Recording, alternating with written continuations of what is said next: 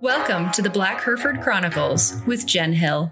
Join me for insightful conversations and interviews about our cattle industry. Here we discuss the shared struggles and successes of this life we've chosen as ranchers. Here we seek to learn from the experts around us, eager to grow and challenge the accepted. Here we are, the Black Hereford Chronicles. Leoma Wells of Data Genie is exactly that a data genie. Her ability to process, understand, and then even explain data is bar none. And I was lucky enough to steal some of her time. Let's dig in. Gastel Family Farms is committed to the future of Black Herefords. Bill serves on the board of directors for the Tennessee Black Hereford Association and is a lifetime member of the ABHA striving to provide superior black Herefords to the industry. Gastel cattle are exceptionally sound and genetically proven. Make sure you check out their consignments in the Source for Genetic Excellence sale in Tennessee next Saturday, April 1st. You can get a hold of Bill anytime to talk about those cattle by email at bgaestel at live.com or give him a call at 304 268 9121. Thank you for tuning in to another episode of the Black Hereford Chronicles. I've got a guest that I think everyone's going to find really interesting here. Um, Leoma, let me just ask you to kind of introduce yourself to those that don't know you and talk about what your background in the industry has been. Yes, Jennifer, thanks for having me on this morning. And interesting is a, is a great word sometimes to describe what we do because uh, it gets a little dry over here on the data management side of things. So, my name is Leoma Wells. I own Data Genie LLC, which is a data management and DNA genomics liaison company is the way I best describe it. So I like to say that um, I handle everything from data entry to folks who just need a little bit more help wrapping your heads around how do we take all of this information and really make genetic progress in our herds. So how do we take everything that's being thrown at us and really assemble it into something to make selection decisions? I arrived here I spent 12 years at a breed association right out of college. Um, my degree was in animal science. So I went to work for the American Simmental Association um, under Jerry Lipsey, who, if you've ever had the encounter or the chance to work with Dr. Lipsey, he is an instructor at heart. So he really took us all underneath our wing, like his wing. And so I worked there for 12 years in total herd enrollment, DNA. I mean, you name it, I did it. And then I went on to work for Neogen for four years um, as the Breed Association account manager. So I've had experience with 34 different breed organizations, including Black Hereford. And uh, then I went out on my own um, in August and I work with a company called Allied Genetic Resources uh, that I work very closely to and Data Genie. So that's how kind of how I'm here, Jennifer. And I like to say I'm, I'm still learning. I'm a student of genetics, just like we all are. Uh, so, you know, go easy on some of the questions because I'm not a trained geneticist. So, well, luckily, neither are any of us. So, we're all just out here trying to do the best we can. Absolutely. One of the things that we've really focused on in this podcast is the importance of data collection and just getting that data in to help improve the breed and improve our EPDs. It's all so valuable, especially to a young, growing, small breed like ours. But one of the things that I think kind of gets neglected a little bit when we're talking about that is contemporary groups. We kind of underestimate the role that they play in EPDs. And it feels like sometimes they almost wind up as an afterthought. You're registering calves, and oh, yeah, you know, I have to put a group number here. So, can we talk about contemporary groups and why they're important and what their real connection with EPDs is?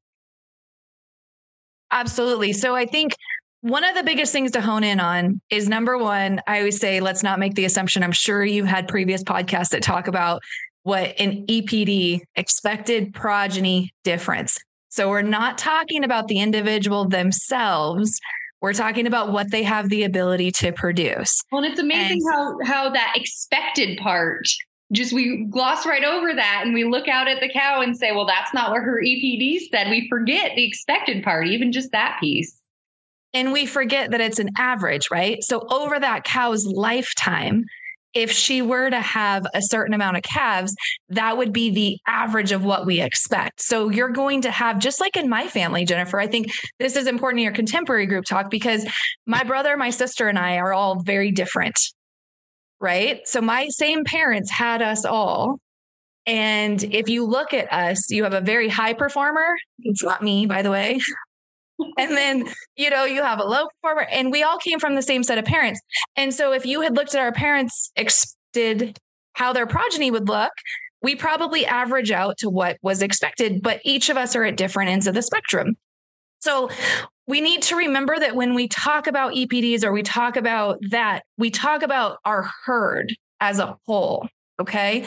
And we focus so much on individuals because we're seed stock producers.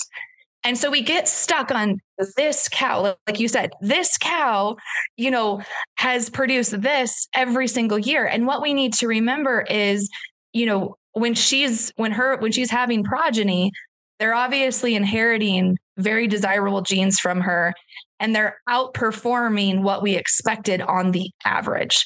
So I think that that's when we talk about EPDs, let's remember we're talking about the whole, the population.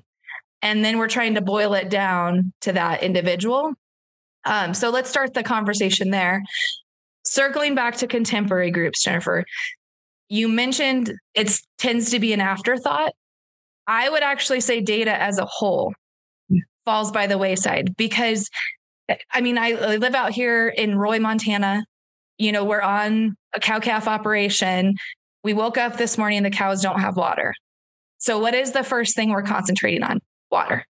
I mean, data for the bull sale, data for, you know, the calves, like that's falling to the side. So, I would say that contemporary groups tend to be one of the last things in data as well. And I think it should be one of the most vitally important, especially if you're selling seed stock. And the reason why is contemporary groups allow us to compare. They allow us to like truly see apples to apples.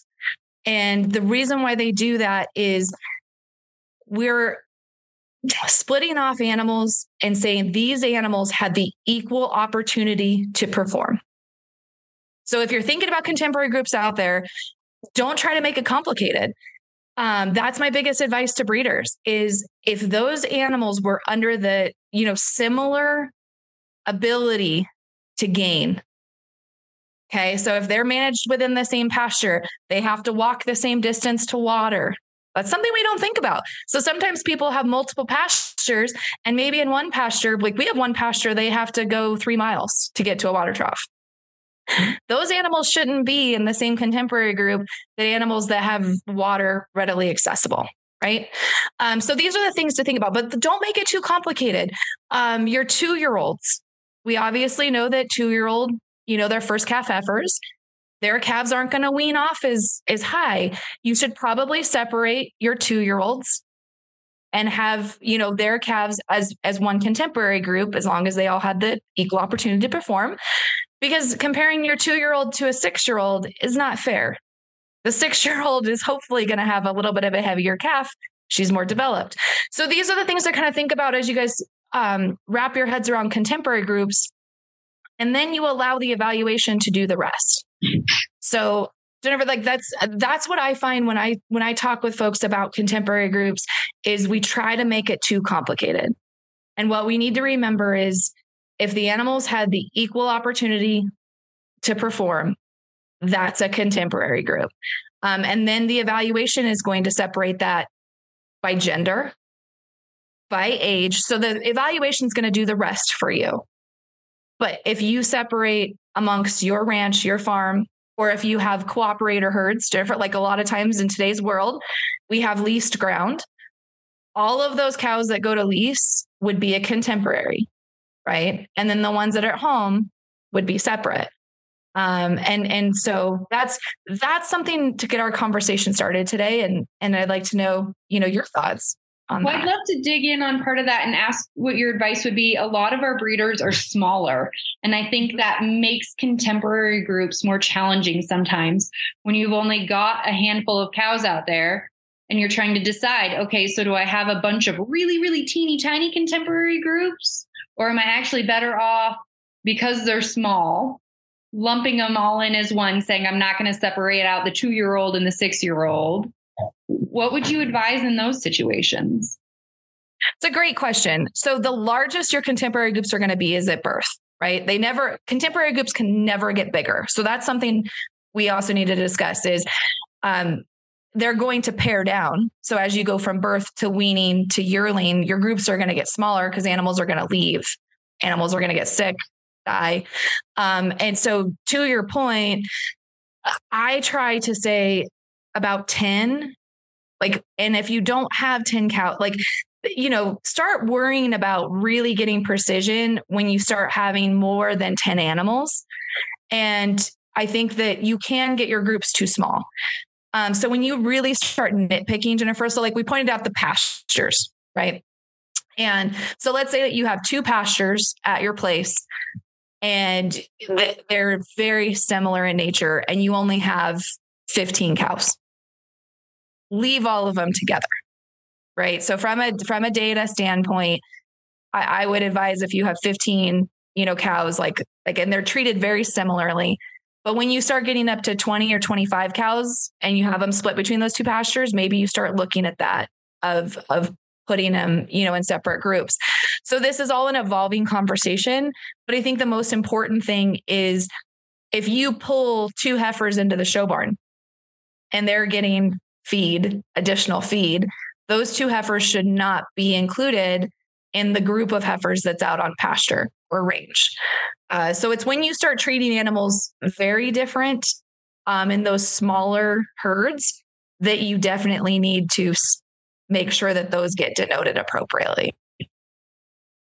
I'd be curious too what your response would be. There's been some people that I've heard talking about concerns that you know, and I know we can't control the honesty level of other people, but why is it a bad idea to go ahead and lie on something and say, oh no, my, my calves aren't creep fed?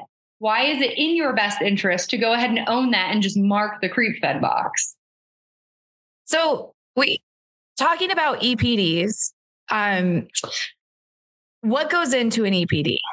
and i think that that's also something we don't talk about enough and and this is going to answer your point but so an epd for those out there it's your pedigree so it's a sire and dam and it's performance which is any phenotype information and a phenotype meaning a measurement that you collect and submit and then it's genomics okay so if you do genomics and then it would be progeny that comes in on those animals jennifer so that's what goes into an EPD. So when you're asking about, you know, those folks who fill in, I'm going to say um, some data that might not be accurate. I won't I won't call it incorrect, but we'll call it non-accurate data. What you're doing is truly skewing your data. So it doesn't, I mean, it doesn't impact Jim Smith down the road as much as it impacts you and the long term of your business. So if you're someone who's looking at EPDs and utilizing this and your BM cow cards, now you have nothing to base non emotional selection decisions off of because you don't have accurate data. And so, um, you know, folks sometimes who are filling that stuff in, it's better to not fill something in, in my opinion, because what you're doing is is feeding the evaluation information that's not accurate you're skewing cow cards, you're skewing sires, and it all comes out in the wash. Like I, am not gonna, I'm not gonna sit here and sugarcoat it. Uh, algorithms are a real thing, and what happens within the evaluation is the AI picks up that it's not actually biologically possible for that animal to have weighed. and I mean, I know this is like yeah. people are like, oh, like, you know, and and they're probably rising up right now as you're listening to this, but that is that is no joke. Um, the evaluation can determine, you know, that that it's just not biologically possible based upon like you said without creep you know what i mean like so it's it's basically saying this animal couldn't have weighed 1100 pounds off of the dam. Like that's that's not remotely possible. And I know, and like I said, no one's saying that you're a, a fibber. Like if that was the case, just report it accurately so that the computer can say, oh, the animal was crept, you know, creeped from the moment it was 120 days old or whatever. And um, so that's something for you to keep in mind is, and another thing is, is bad data is bad data. Jennifer, like, I mean, I, I've seen a lot in my 17 years in this business. And it's, if you're going to spend the time to collect and submit data, make sure it's the best work that you can produce. That that's my I mean, otherwise why are you spending the time? Hardy bulls, docile cows, sturdy calves. That's what we all want and what Peters Farm Black Herefords prides themselves on providing. With a herd built from F1s that the Peters family believes in, you know they are bringing quality. They do currently have some bulls and heifers available. Check them out at Peters Farm Black Herefords, all one word, dot com, or call Bobby at 704 928 8458. Well, and I always tell people the market figures it all out in the end. You know, you may fly high and, and hot for a little bit, but eventually the market realizes there's no way this data was accurate anyway. And and in today's world, um, what what do we have? We have our integrity. And I think that in everything we do, making sure that integrity and character shine through. And and you know it's better not to have a weight there for example um, than to have something that you know is not was not measured and taken.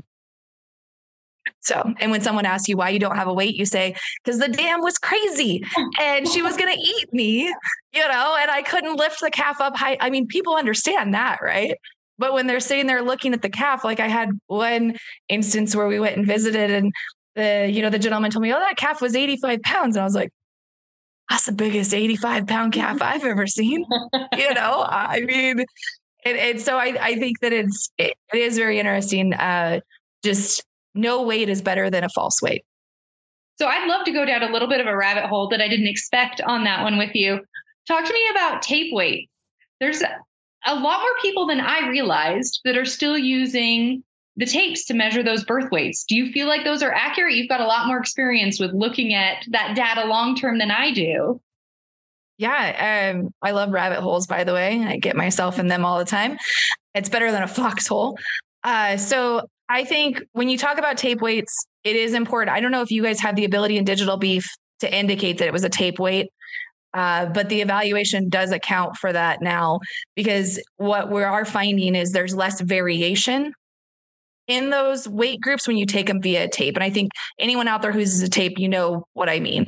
So, you know, you don't have the the one pound, two pound differences. Like, you know, you have more of like four to five pound differences um, on average. And so your bell shaped curve is a little different.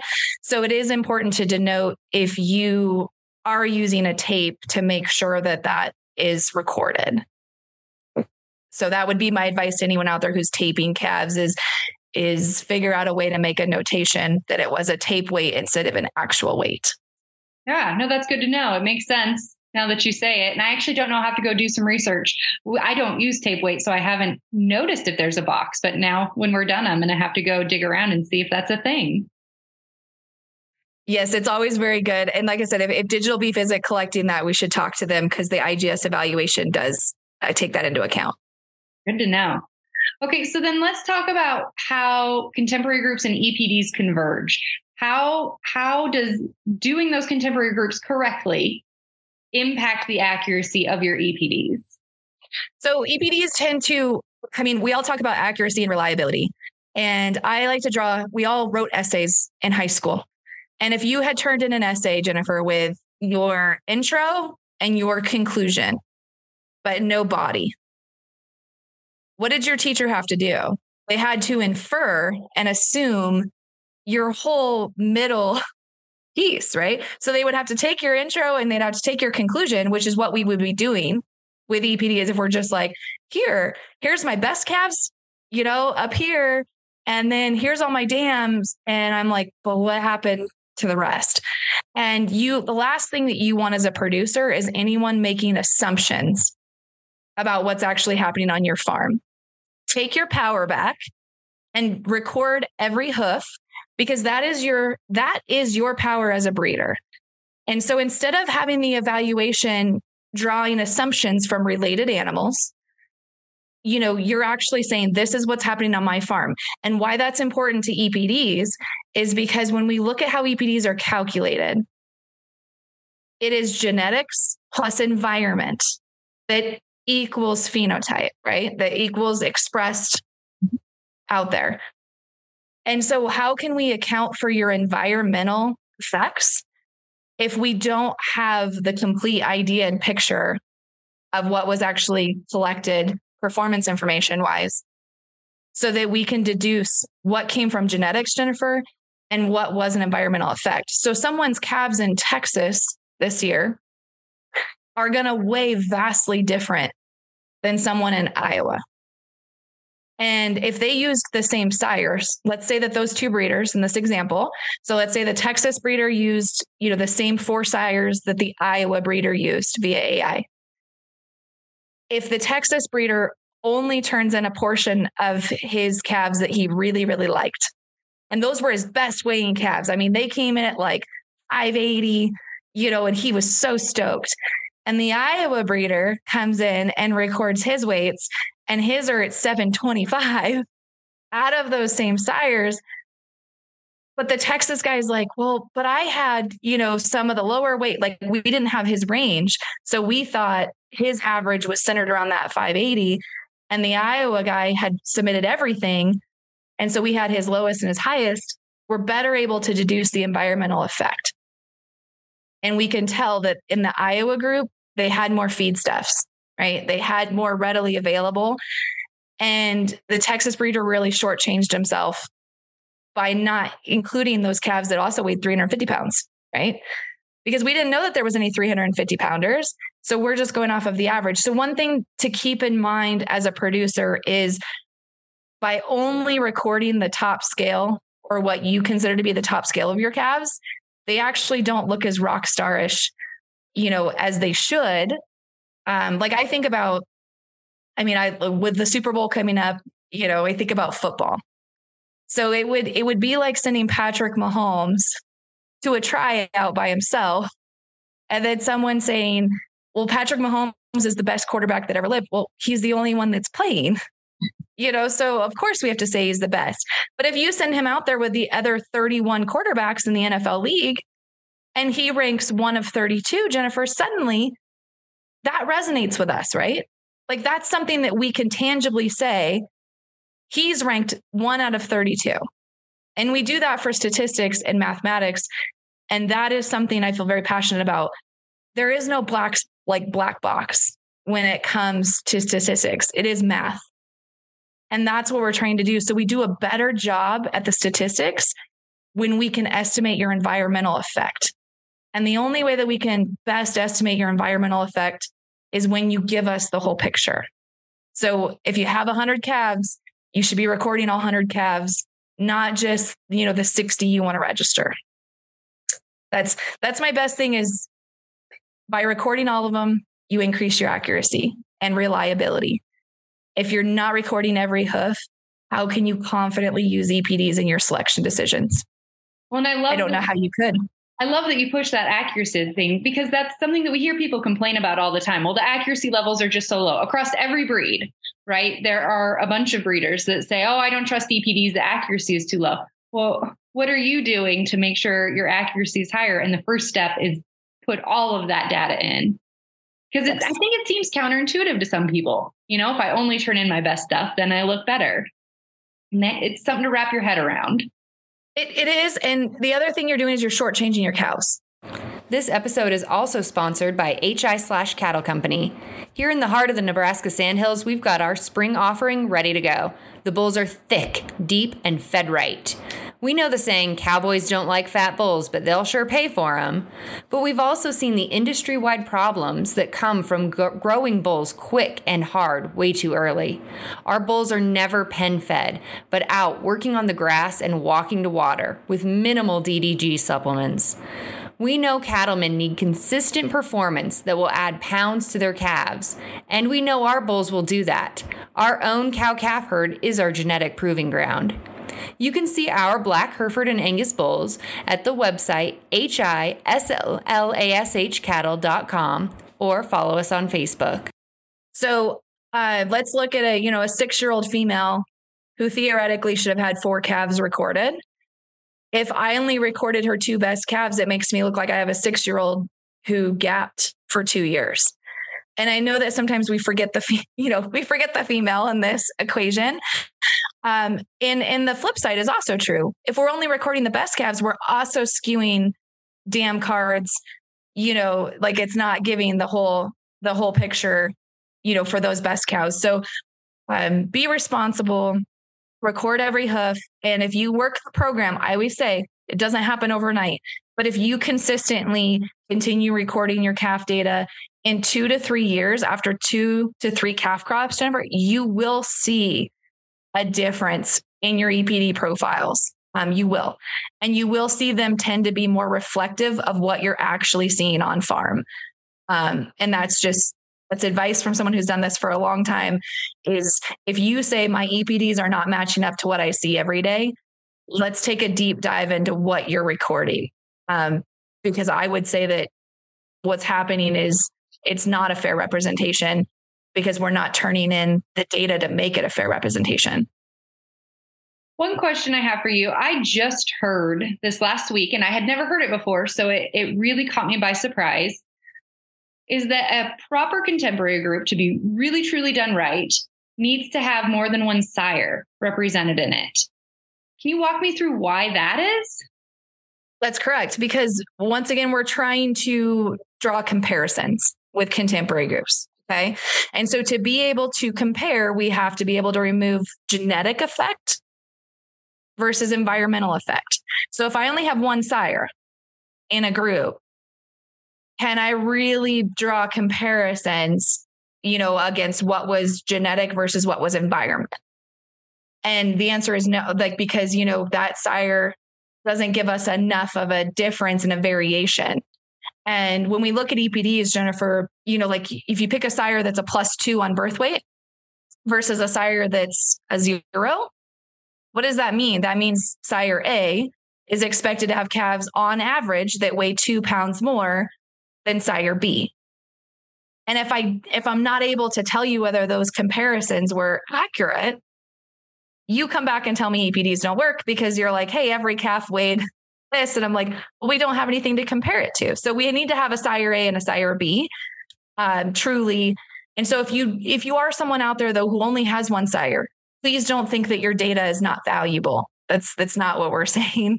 Right. Um, it just it just means that we have a little bit tougher time uh, with evaluating, you know, that group because we we don't have a good grasp on the comparison. So how about ET calves? Why do they need their own contemporary group when really, you know, the genetics might match with the rest of them?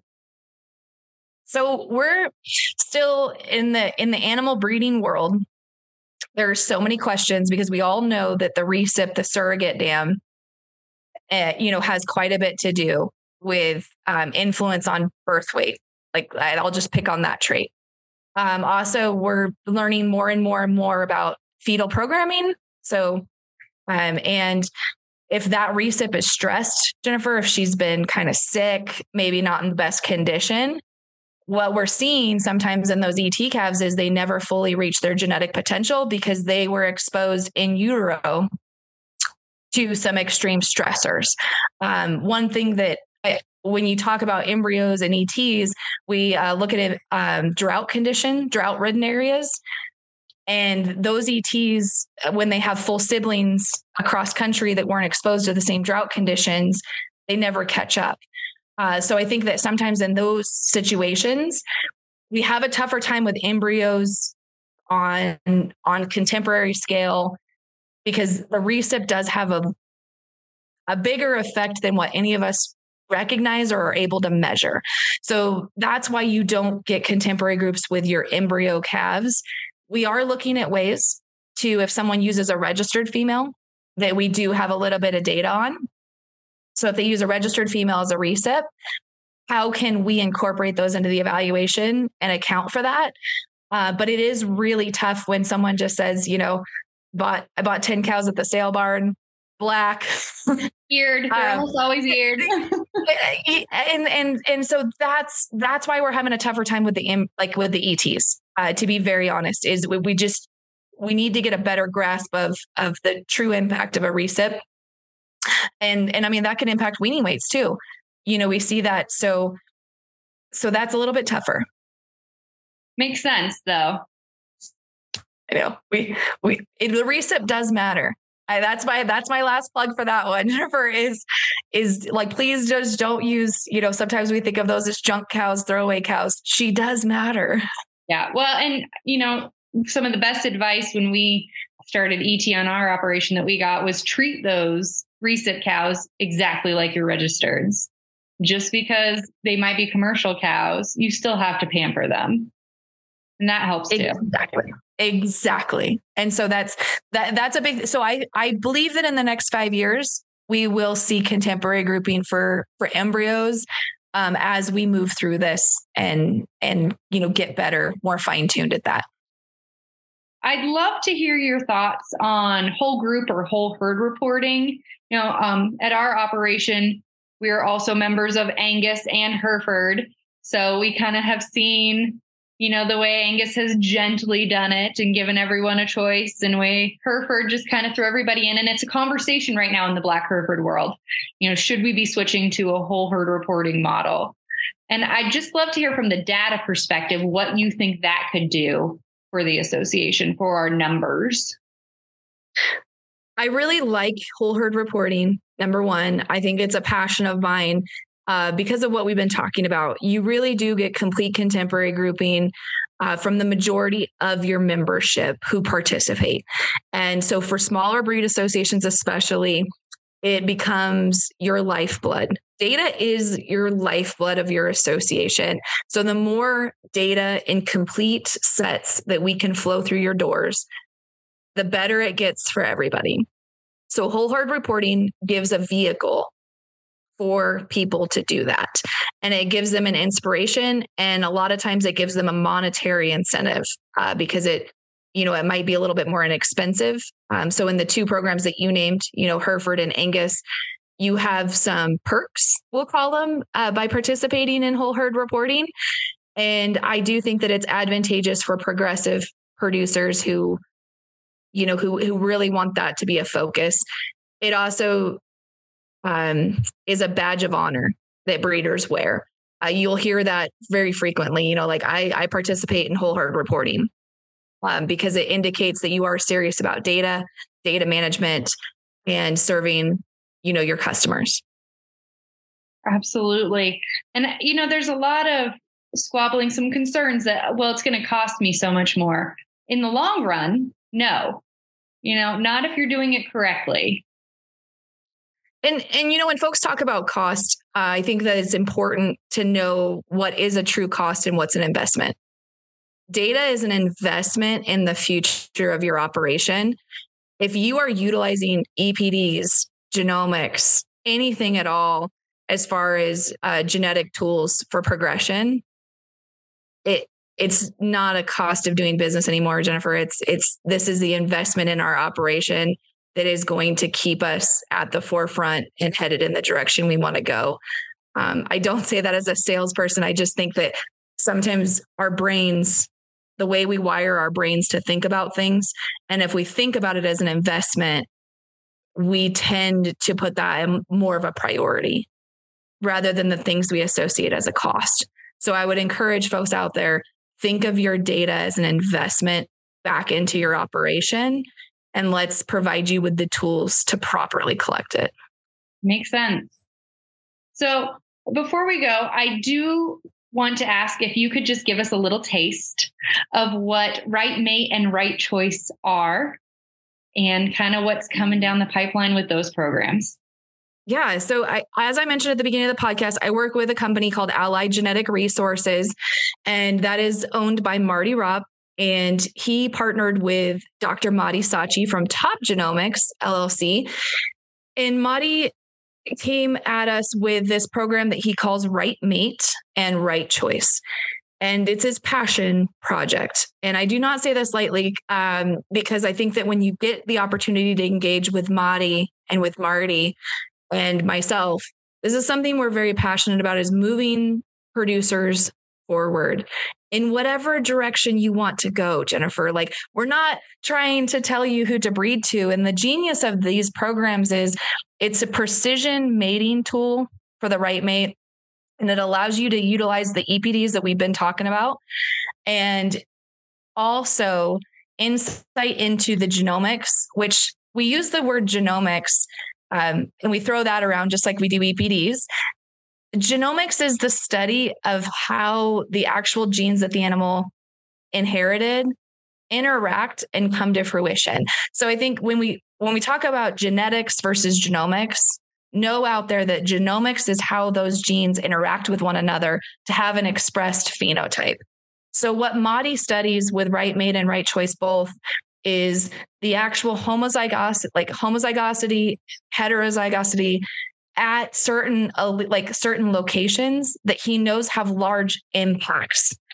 And so what what that allows him to do is take animals and make complementary matings, okay, of that are advantageous to move your needle. So whether you're a producer, Jennifer, like let's say that you're someone who wants to produce terminal sires for your customers, like you want to compete on that scale these tools, these types of tools allow you to do that. Like if you have genomics on your cow herd, you can go out and you can work with top genomics and you can select and say, I want to mate, I'm looking at mating to these 20 bulls.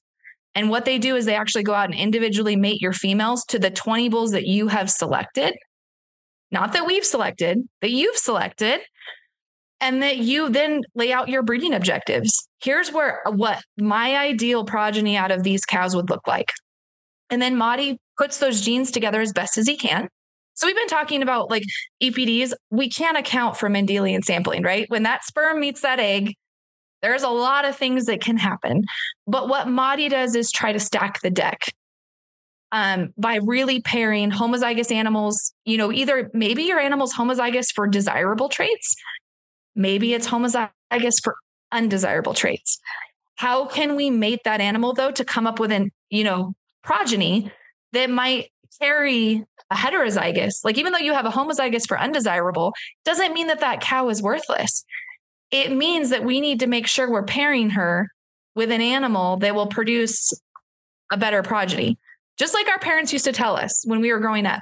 Their goal was to produce kids that were better than them, that outperformed them. In animal breeding, that's what we're trying to do. Produce animals that outperform the sire in the dam. That's what I mean. That that's where we're going, right?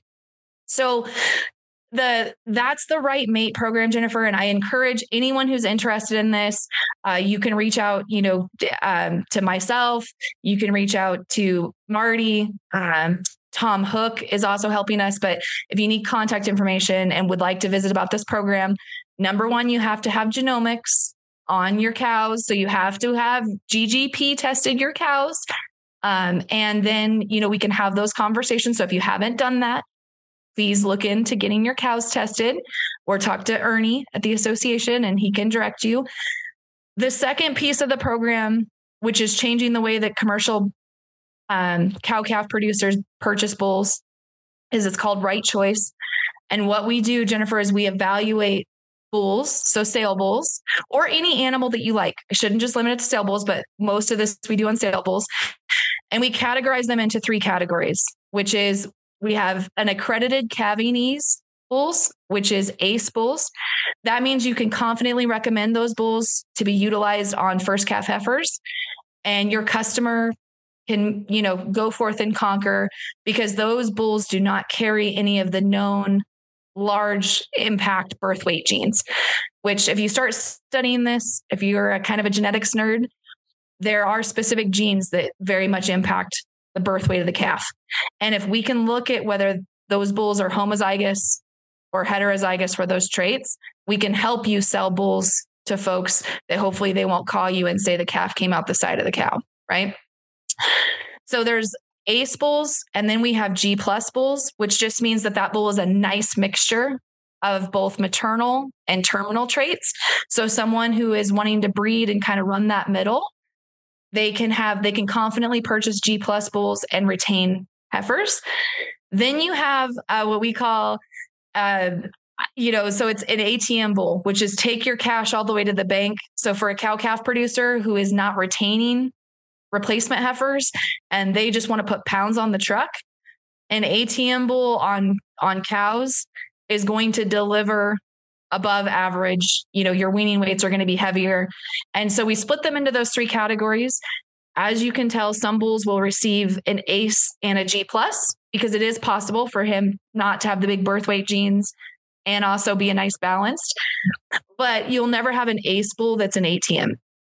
So those two cannot go together. You cannot have a big growthy, like we've all seen them, right? You cannot have the huge power bull and him also be calving Right. Like, that's just not going to happen. Um, and you can have a G plus in an ATM. And, and so you can have five different categories of, of bulls. And we also score them on a one to five scale.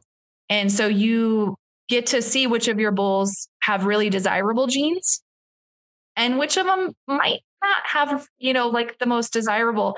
And once again, it doesn't devalue that animal, but maybe it does change the way that you promote them. Yeah.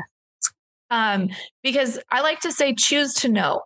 Like, would you rather be able to confidently promote the bulls that you're selling to your customers with a little bit more added layer?